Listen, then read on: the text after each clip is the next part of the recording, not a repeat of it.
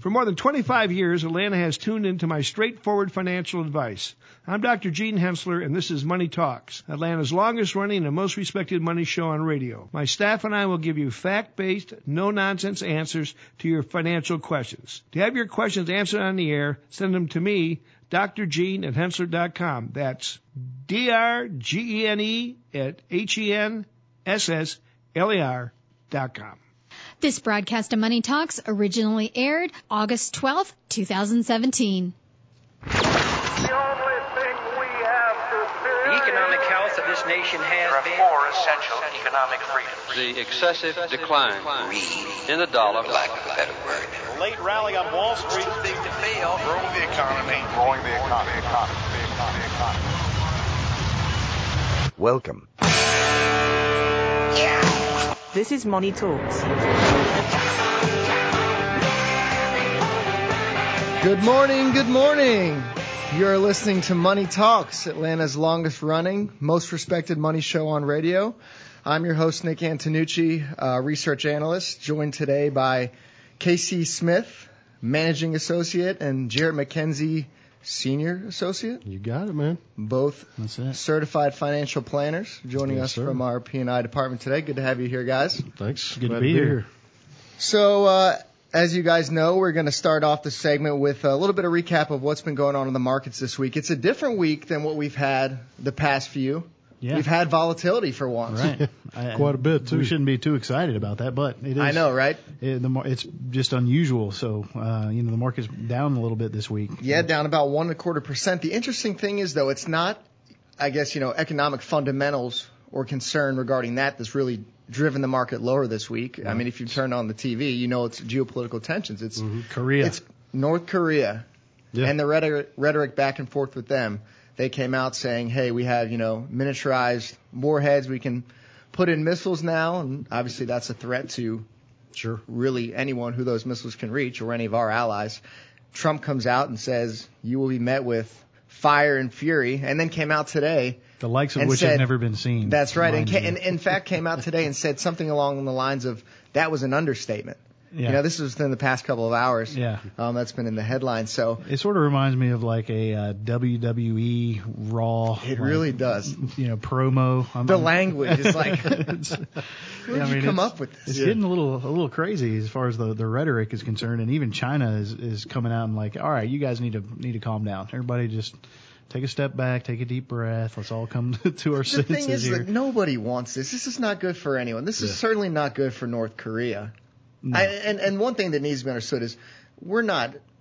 It's not like North Korea is going to fire a missile off and hit us over here. They don't have that sort of range. You know, they talk about Guam, which it's not wise of them to come out and threaten Yeah. us like that.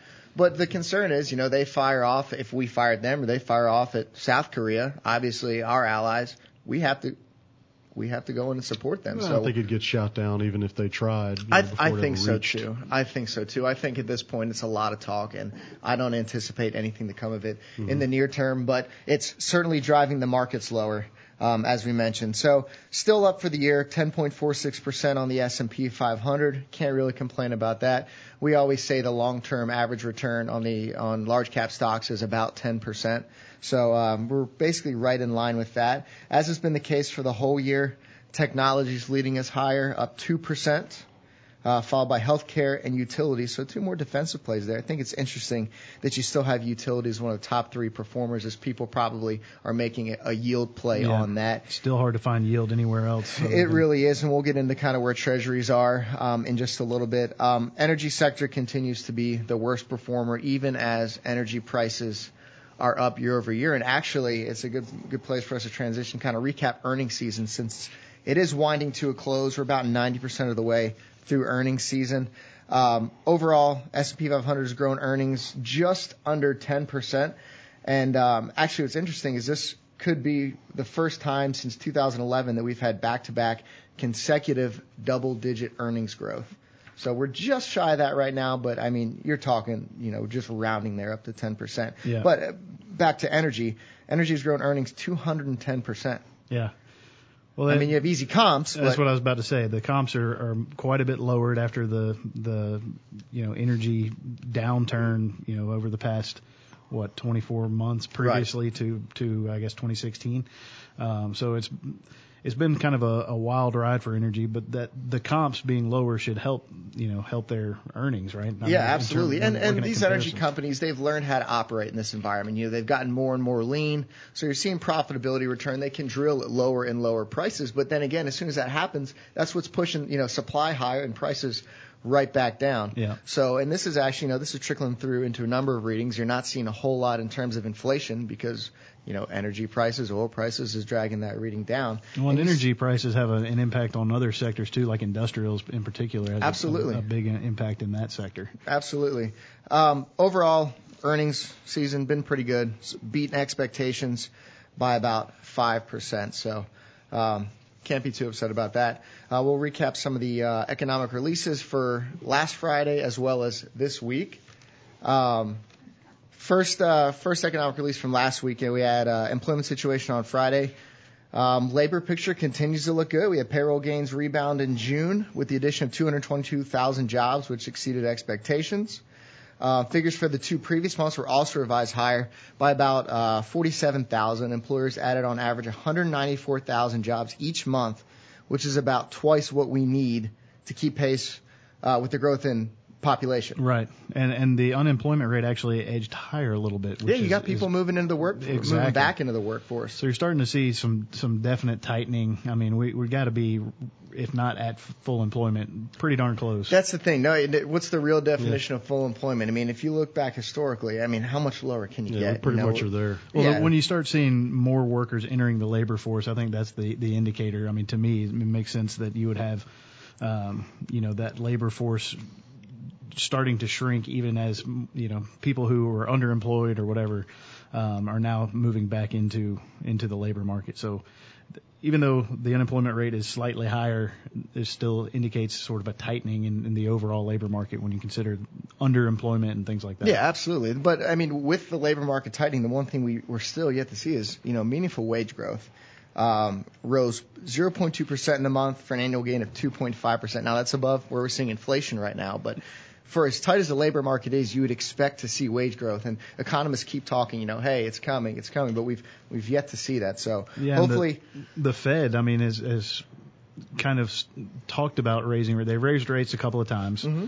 Uh, I guess they continue to talk about now that the focus is shrinking the balance sheet, trying to to go in and um, allow some of the the bonds that they purchased to m- mature, and they're not going to reinvest, basically, right? right. So uh, that should indicate that they believe inflation is coming at some point, but we haven't seen it yet. Absolutely. So I, I don't know what the what the outcome is going to be for that. And you know, Yellen, when is her term up, Nick? Is that uh, in January or something like that? I don't know when it ends, but I, I know there's a very, I think they're putting a 20% chance that she's actually uh, reappointed as Fed chair. Yeah. So we'll likely see some shuffling there. She's trying to, to cement her legacy, sort of, to, to some extent, and uh, it'll be interesting to see what they do over the next, you know, six to eight months. Yeah, even next week we've got a Fed meeting next Wednesday. So uh, you know, if you look at the world interest rate probabilities, uh, it doesn't look like we're going to get another interest rate hike until March, believe it or not. Right. It's the first time we see it above 50%. I think about 57%.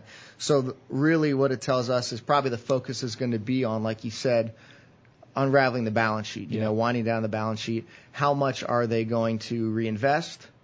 um, and and really guide us in terms of a timeline for for how they're going to do this. Um, MBA mortgage applications were released uh, on Wednesday. Saw uh, an increase in mortgage applications, so that's good. Index overall rose three percent. Refinance was up 5.3 percent, and the purchase index was up just under one percent. Uh, productivity and cost was also released on Wednesday. Non-farm productivity rose 0.9 percent. Um, in the second quarter, on a year-ago basis, productivity growth was up 1.2%. Um, the overall trend in productivity really remains weak. Lu- Unit labor costs increased 0.6% at an annual rate in the second quarter. Um, unit labor costs fell 0.2% over the last four quarters. Again, plays into the fact that we're really not seeing much in terms of wage growth at this time. Our weekly jobless claims number came out, um, and it was basically uh, basically up three three thousand, but the four week moving average, which is what we tend to focus on, um, was only up one thousand. So no big concerns there. And guys, I think it's probably a good place for us to go ahead and stop and take a break, pay some bills. Um, you're listening to Money Talks. We will be right back.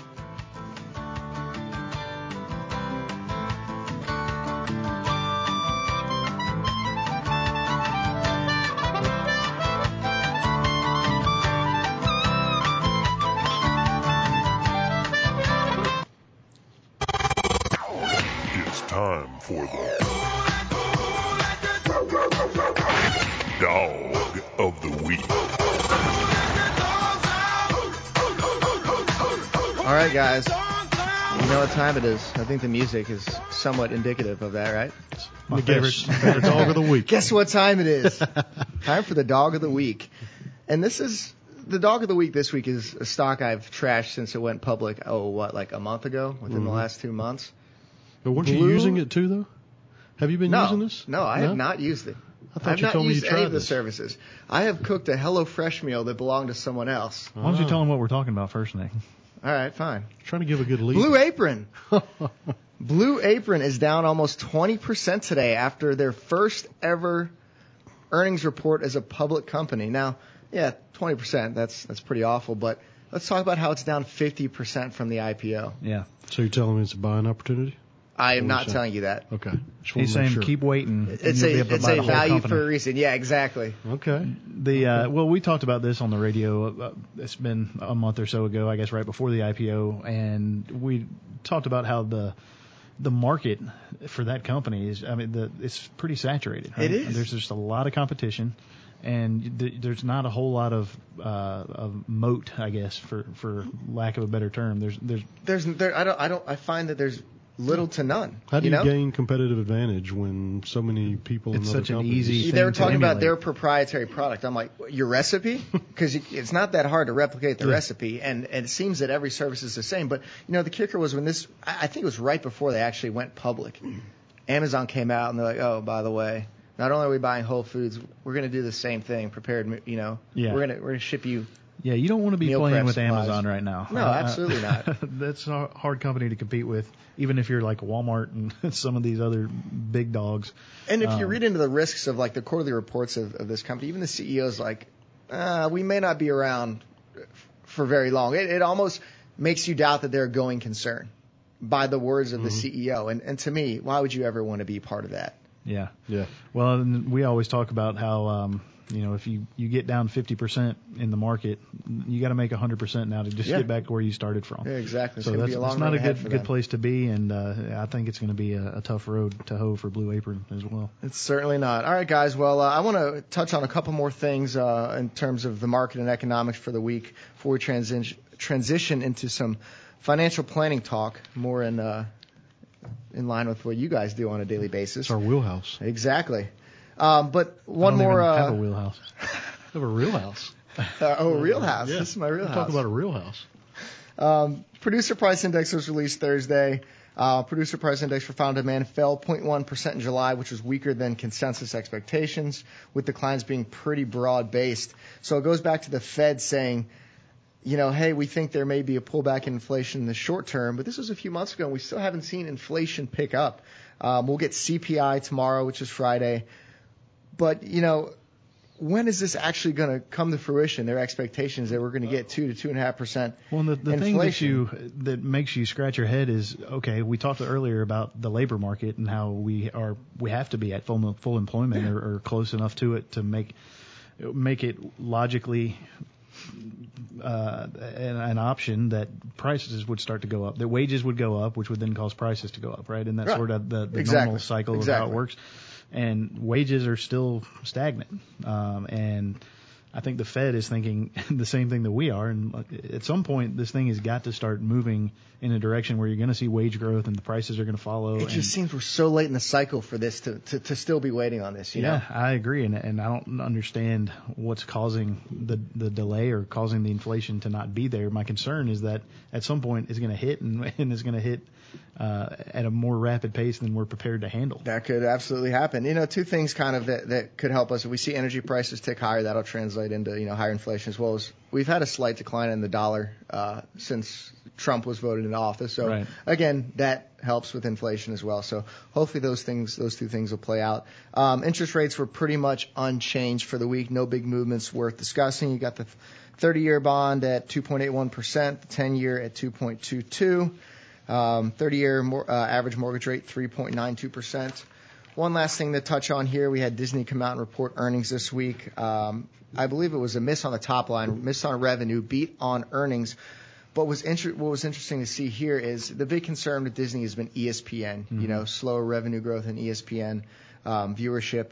But what they've decided to do is now come out with an over-the-top subscription-based product just for ESPN, which I think is going to be big for Disney because Yeah, that's a good lot play. of people are tied to cable for the sports. That's exactly. I mean, I was going to mention that. you, you know we we cut our cable a while back, and I actually had to resubscribe because you can't get the sports without Yeah. the cable at this point. I mean, there are some of the the streaming options now that are available that weren't available when I did this a couple of years ago, but. Uh, to, for Disney to come out and say they're going to offer a package that's just subscription only ESPN, I think that's the right move. So why do you think it's getting hurt so bad though? When when you give positive guidance like that, and yeah, I mean it's probably it's not a great thing for them to be cutting ties with Netflix, given how successful Netflix has been. But with that guidance, like you just said, Nick, I mean with them developing this streaming service, you'd think you know it would have not been hit quite as hard as I it think has. I think the movie studio a miss there, uh, decline there was also uh, something that drove the stock lower. You had, I believe, it was Pirates of the Caribbean. It was basically a flop. Right. Um, so and you don't have a you didn't have a, a strong lineup of releases for Disney Yeah. um, in the quarter. So I think that's probably something else. I mean, the stock didn't get destroyed. Was it down like three and some percent in the end of the day, something like that? Yeah. So it's not like it got absolutely crushed. Um, and, and it's like you and I have ta- talked about. I think seeing a pullback in a company like Disney Mm-hmm. like that, it's probably a buying opportunity. Yeah, I mean, look- one of the things that stands out to me is the profit at the theme parks grew 18%. Yeah. I mean, that's a big. That's and that big says a lot about the consumer too. for sure. Yeah. Uh, a lot the of confidence consumer. left in the in the from the consumer side. Yeah, absolutely. Well, all right, guys. I think that about wraps us up for uh, economic data. We'll go ahead and uh, move into some financial planning topics um, about college education planning. Julia and Marcus are at high points in their careers. Marcus is going to retire when he reaches age 71 and a half and needs to take his RMDs. Because they have the money, they're looking for ways to help their gra- grandchildren's education. Yeah, so uh, this is a relatively common thing to see. You know, you get people who have worked into their uh, you know late 60s, early 70s, deciding to retire, and then they're they're going to have uh, they've got saved enough money to last for the rest of their lifetime, or, or based on their their planning objectives, it, it appears that that's the case. So there's a little bit of excess, and they want to take the excess and help out their grandchildren, put them put them through college in some way. Um, you know, one of the, the common vehicles that we see and we recommend a lot of times for this is a 529 plan. Um, you know, most every state has one now. I guess every state does have at least one option available. And that's the most common Yeah, way it- to do so, right? It is, and and to go through, you you have to go through the state sponsored plan. Um, there are some some uh, brokerage options that that are available. Um, most of the time, the state is a little bit less expensive. is that They have some uh, lower cost investment options. Um, and just as good of in, investment returns as the brokered option. So that's generally what we recommend. The state of Georgia has a really strong plan offered by TIAA CREF, um, and the website is path2college.com. It's a um, it's pretty easy to enroll, get get set up. Um, there are some benefits for in this situation when the grandparents own the plan versus either the parents or the children uh, as the the account owners. Um, the the main benefit is a grandparent owned 529 plan does not count in the calculation for federal financial aid. Um, so when you fill out your FAFSA form, You have a higher chance of qualifying. Exactly. So as the gr- grandparent assets don't count now, there's a catch, and that is that the if the grandparents turn around and then use that money to pay for the education, that does count on the next year's FAFSA as income to the student. Um, so students students' income is is uh, 50% of their income is included in the FAFSA calculation. So you're essentially you know, r- removing 50% of your potential Right. benefit in terms of student aid. Does it make any more sense that, eh, let's say you can't afford to to pay for all four years? Does it make sense to weight those more towards the the later years, Yeah. like the years three and four. That way you can qualify for financial aid and say years one and two. Exactly. So if if if you're just going to use the the 529 plan money, let's say you just have enough to pay for one fourth of the education, you would want to use all that in the final year so that it doesn't matter because there won't be a financial aid calculation Right. for the following year. Uh, so that's sort of a, a good strategy in terms of that. Um, Well, there's a benefit to the grandparents too, right? If it's, especially if these he's reached or they have reached uh, age of RMDs and Yeah. want to kind of redirect that and you know m- minimize that that tax burden that comes along with those sometimes. Absolutely. Good place to stick it. Yeah, for sure. I mean, they they're going to have to take the the mandatory withdrawal amount, um, you know, out of their for or their IRA or 401k. Um, you know, assuming that he he does quit working. If he's got the money in a 401k and is still working, he is less than a five percent owner. He can defer that RMD. But in most cases, you know, if he's going to quit working, uh, he'll have to take the mandatory withdrawal. If he doesn't have a need for the money, he can use it to fund one of these plans. It's a great estate planning tool as well if they have a, if they're over the estate uh, exclusion amount because you can super fund these 529 plans. Yep. Um, you know, basically making the fourteen thousand uh, annual gift limit contribution uh, times five. And Right. Oh, wow. So so you can really get a lot of money into these plans uh, for estate planning purposes. So it, it's a it's a nice tool. A lot of options there. You know, there's other things people can do. There's Roths. Um, sometimes people use a Roth IRA to, to fund college. Yep. Uh, which is that way. You know, the downside to the 529 plan is if you don't use the money for college or for a qualified education expense, which could be you know tuition, room and board, books, equipment, things like that. But if you, if the kid doesn't go to college or you know they get a scholarship or something, you could could run out of uh, the, the use for that money, and then you're Yeah. stuck paying taxes, Taxes and a ten percent penalty. Yeah. Well, that's a great topic, guys. I think we'll touch on a few other things when we come back. We're going to take a quick break, um, go pay some bills. You're listening to Money Talks. We'll be right back.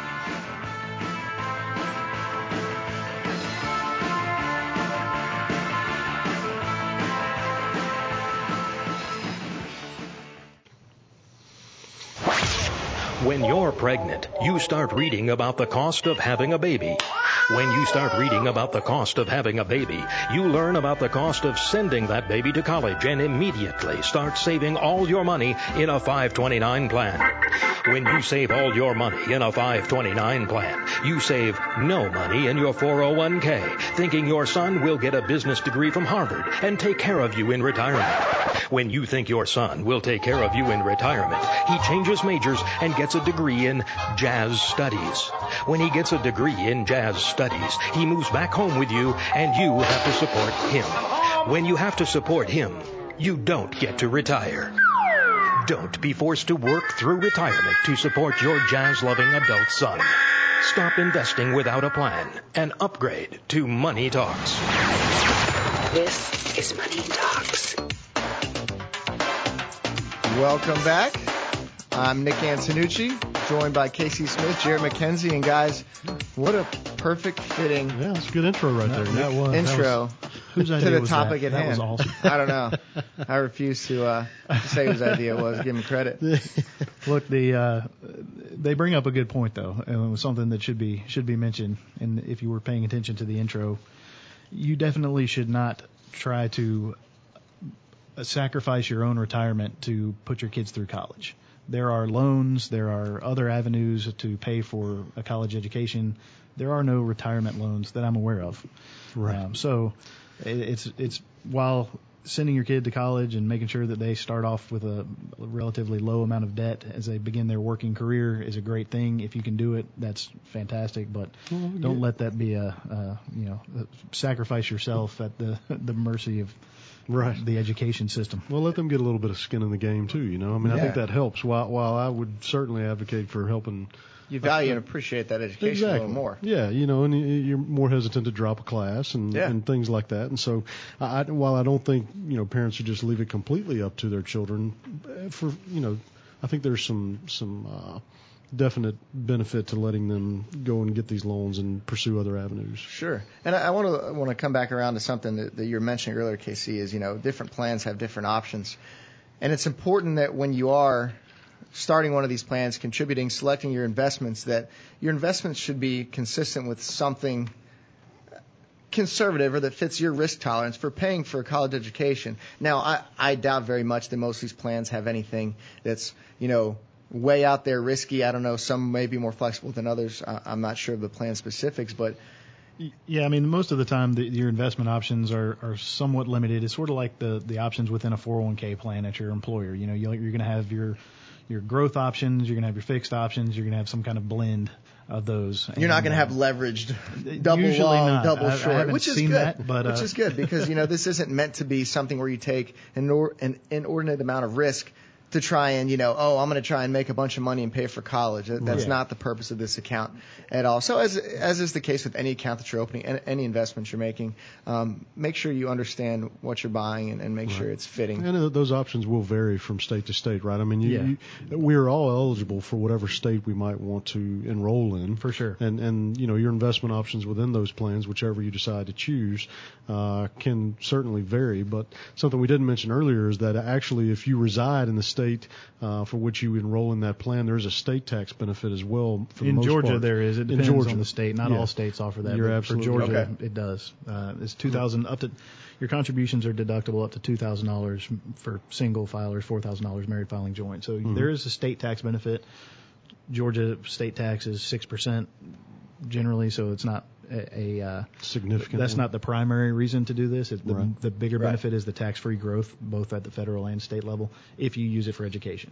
You know, going back to the Roth option, and this ties into the intro as well. You know, a Roth is a decent way to save for college when you consider that you can take your contributions out tax and penalty free whenever you need to, um, and then that way you could you could use essentially use the contributions to pay for the college and let the growth continue to accumulate. Excuse me, and you use that you know for Yeah. uh, your retirement. So It's, it's a great idea. It's something we talk about with retirees, you know, unrelated to education planning, which is diversifying the tax status of your accounts, For right? sure, yeah. Same thing you'd want to do here. If, if you're pulling from one bucket, so to speak, your hands are very much tied and, you know, the tax impact of your decisions and, and, you know, where you are able to pull money from. And so when you've got, you know, two or three different places from which to access funds for a certain uh, reason, then it's always going to be beneficial to have a little bit of flexibility and option. Right. there. So. Well, I mean, every time we touch on these financial planning topics, I think it kind of emphasizes to me and hopefully to the listeners how important it is to, to have a financial plan, have a financial advisor, have someone who can help you along the way because you can get lost in the details and, it, and it's a Mhm. lot to know. So unless this is something you're doing as a career, you're more than likely going to miss something unless you got a lot of free time on your hands. So Absolutely. Well, we guys, didn't even pay Nick to say that. It's true, but you can. Well, you know what? Uh, just a quick point on that. I actually have gotten quite a few questions, especially lately, about whether or not uh, a client can, uh, you know, one of our clients calling to have us help them out with a 529 plan. And, you know, unfortunately, these are state sponsored plans, and so we don't typically actively manage them per se, but we would give guidance. We can give guidance, uh, you know, depending on what your investment options are and kind of the time horizon for your, your children's need for this money, that sort of thing. But uh, they are state sponsored plans, and uh, they would not be actively managed like, say, uh, an IRA would. Well, most of our, our listeners, I think, probably are aware of our 10 year rule investment philosophy. That applies to college saving, sort of. Um, we tend to find that people are okay with being a little bit more aggressive when they're saving for college Mm-hmm. because, you know, worst case scenario, they could either you know, Borrow. borrow for for to cover the cost or pay out of cash flow and then let the the uh, funds recover before they have to actually use the money to pay for it. So there's there's some things that can be a little bit more flexible than our normal 10 year rule investment philosophy, but it is good to, to keep your time horizon in mind. Be a little bit more conservative as you get closer to having to, to use those funds. Absolutely, guys. That's a great topic, especially as the college year begins. Uh, Probably, you know, this week, next week, somewhere around there. Yeah. Let's It's almost college football season again too. That's, right. That's what Thank that the. Lord. All right, guys. So let's do it like we do every week. Let's take some listener questions. And for those of you out there who have questions you'd like to submit, you can send them in to us. You can uh, reach us at 770-429-9166, or you can email your questions to Dr. Gene at hensler.com. That's E H-E-N-S-S-L-E-R dot com. And uh, you can find us on social media, Facebook, Twitter, LinkedIn. Pretty much find us on any social media. So send us in your questions. We'll be happy to answer them on the air. On that note, uh, we're going to take a question from Tanya from Carrollton who asks, what is your stand on Pfizer these days? I remember you recommending it years ago and didn't know if this was still a good buy in your option. And you're right, we did used to own it in our equity income portfolio because of the dividend. So Pfizer's a uh, biopharmaceutical company whose business is in the discovery, development, and manufacturing of healthcare products, drugs, um, and some in the industry consider Pfizer's drug portfolio to be the best in class. That's arguable. But uh, the company's most recent quarter showed solid bottom line growth, so saw earnings ticking up um, thanks to lower production costs, but it was somewhat offset in, the, uh, in uh, by a decline in sales. So uh, several of the company's more mature drugs are facing pricing pressures um, as well as patent expirations. So there's a little bit of concern there, but on the positive side, the company's pipeline appears to be strong. Management saying they got about 25 to 30 approvals, and the new product cycle, uh, cycle led by oncology looks pretty promising as well. Oncology alone uh, last year was 56 percent. So, you know, it, it sounds as though they'll probably be able to uh, rebound from some of the patent expirations. From a valuation stance, they trade below their five-year average PE, and compared to their peers, they trade at a discount. Um, but at the same time, earnings growth is projected to be a little bit lower.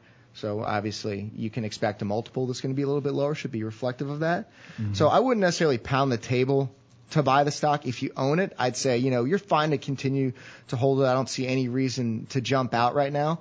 I would like to see valuation get a little more attractive um, before I jumped in. But you know there are some positives going for the company. G- uh, generics pricing pressures likely going to persist, but if I, as I said, oncology picks that up, you should start to see sales growth, which should translate into bottom line growth. Um, also, aging demographics works in their favor, and the 4% dividend yield doesn't hurt either. Kind of provides a floor for that stock. It's well covered. So um, if you own it, continue to hold it. If you don't and you're interested in it, wait for a pullback. In the meantime, a couple of names we like: uh, Novo Nordisk, which is in diabetes care, um, Celgene, which is oncology, mm-hmm. and then Gilead Sciences, which is on the uh, hepatitis C treatment. Yeah. So I'll move on to a question, uh, financial planning related. Aiden from Dallas. Do I need a financial advisor to manage my 401k rollover? Do you need one?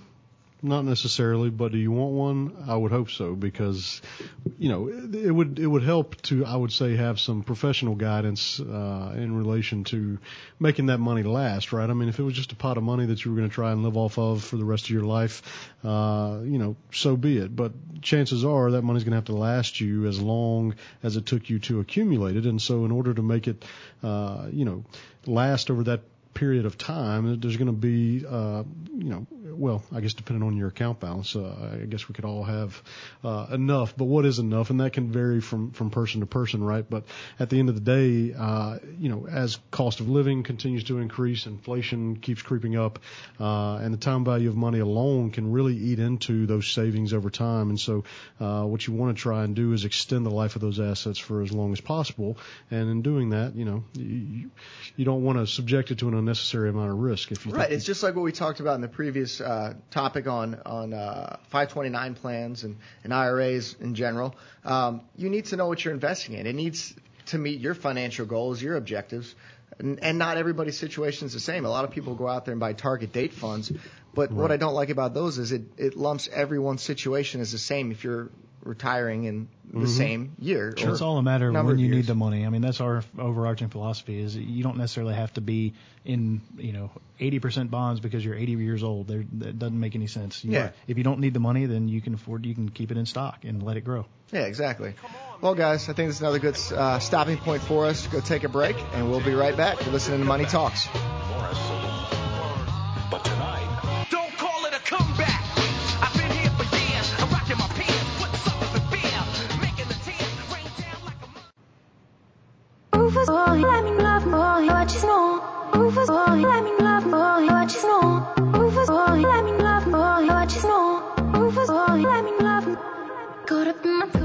Welcome back. You're listening to Money Talks. I'm Nick Antonucci, joined by Casey Smith and Jarrett McKenzie, answering your submitted questions on a bunch of different financial topics, stock specific, planning related.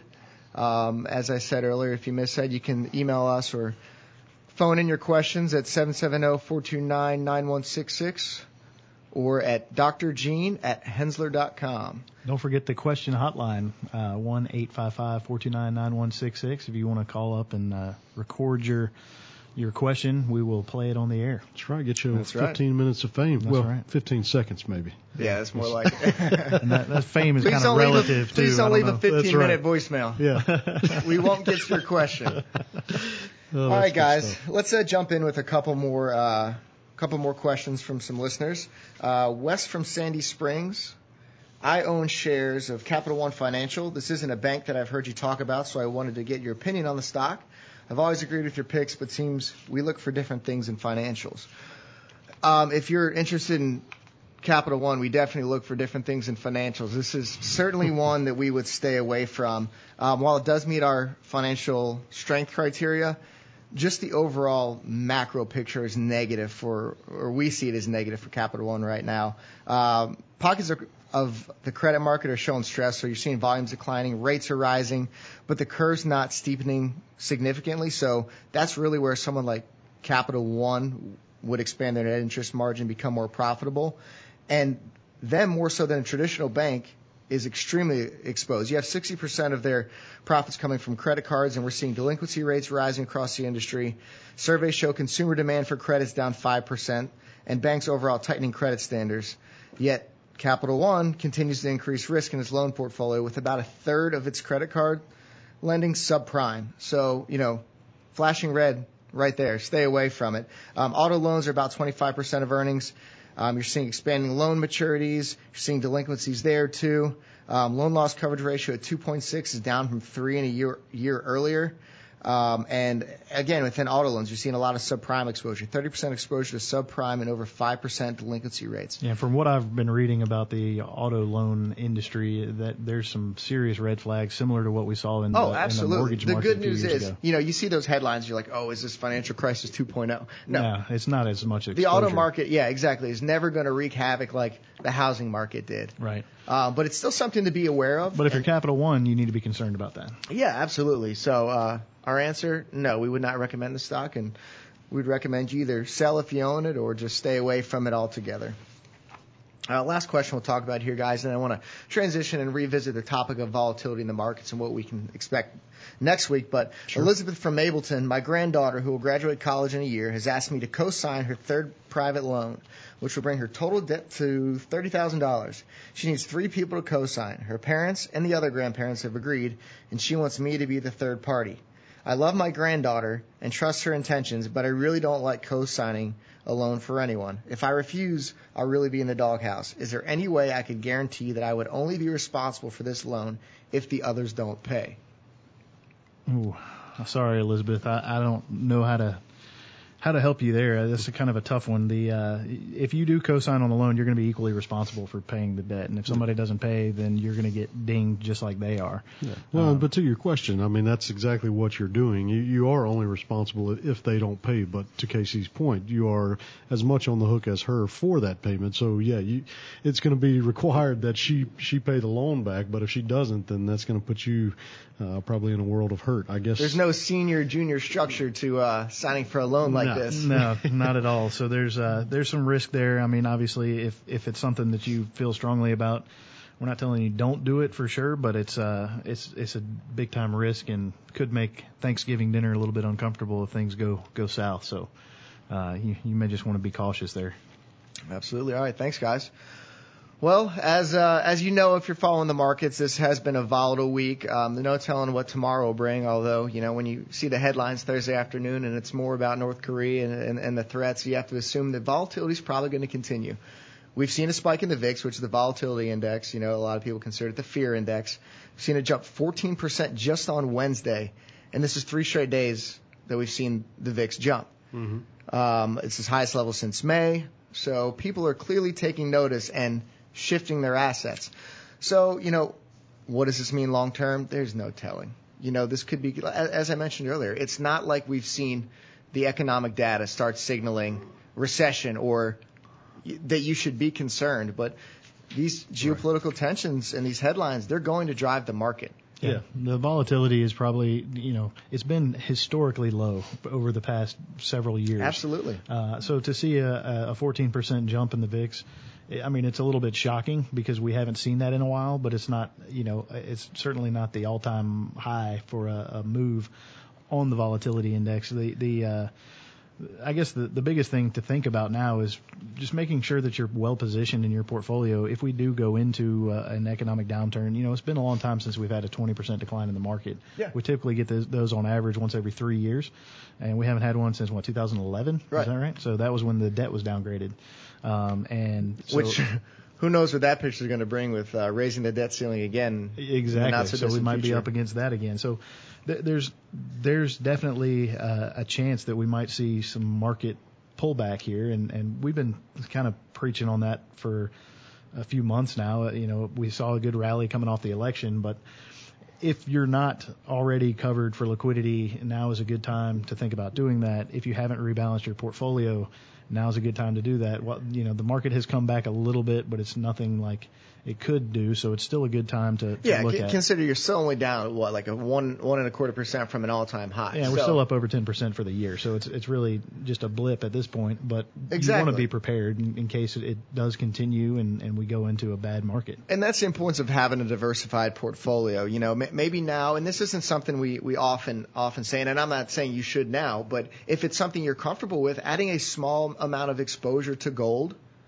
y- you can do that. If that helps you sleep better at night, I, again, this is not something we we preach, but if it is important that if it if it helps you sleep better at night and you're not afraid that your portfolio is going to go to zero, th- then by all means do so. I mean, you have gold outperforming this week. It's up 2.15 percent versus the market down 1.28. So I'm glad you bring that up because not much correlation there. That's a which point is what actually. you want. Yeah, we've had some clients ask that lately. You know, with with there being a downturn on the horizon, you know, when that is ultimately going to be, who knows? But that being the case, you still got inflation. You know, slowly creeping up, but to our point earlier in the show, it's not, you know, it's not excessive. However, interest rates are still going to continue to rise, and as that has, you know, the inverse relationship, as you guys know, uh, with bond yields and, and, and the effect it has on fixed income in general, where do you go?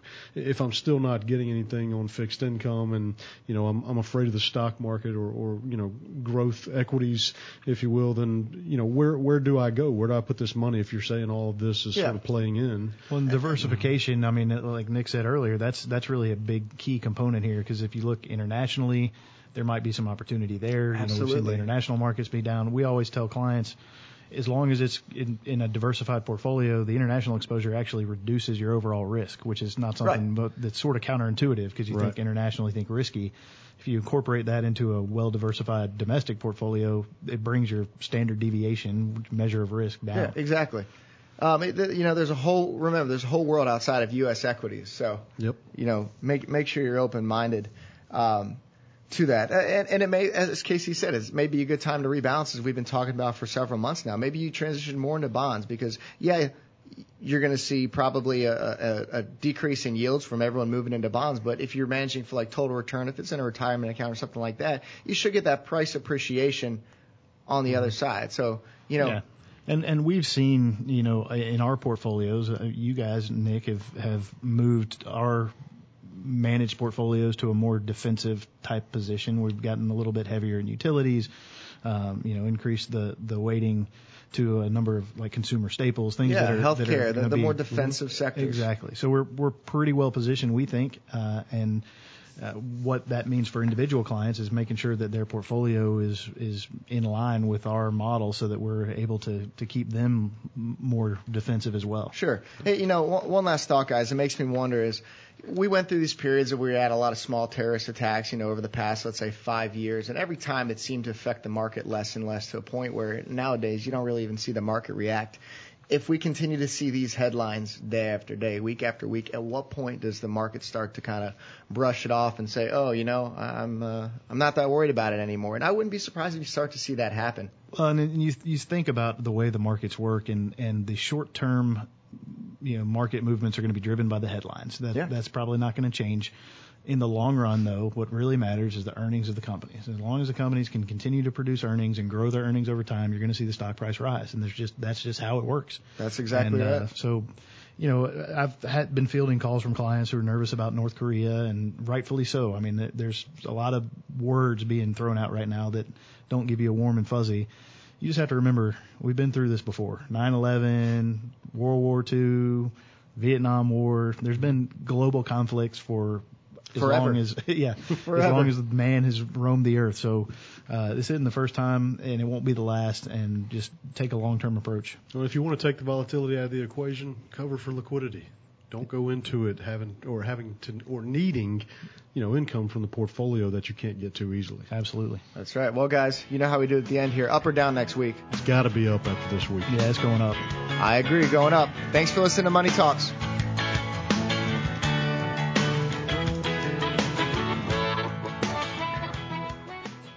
All material presented is compiled from sources believed to be reliable and current, but accuracy cannot be guaranteed.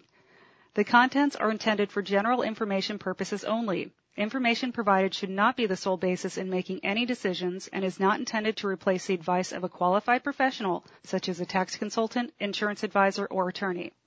Although this material is designed to provide accurate and authoritative information with respect to the subject matter, it may not apply in all situations. This is not to be construed as an offer to buy or sell any financial instruments. It is not our intention to state, indicate, or imply in any manner that current or past results are indicative of future profitability or expectations. Portfolio holdings discussed are subject to change. There is no guarantee that in the future these securities will be held in Hensler accounts. As with all investments, there are associated inherent risks. Please obtain and review all financial material carefully before investing. Hensler is not licensed to offer or sell insurance products. This overview is not to be construed as an offer to purchase any insurance products.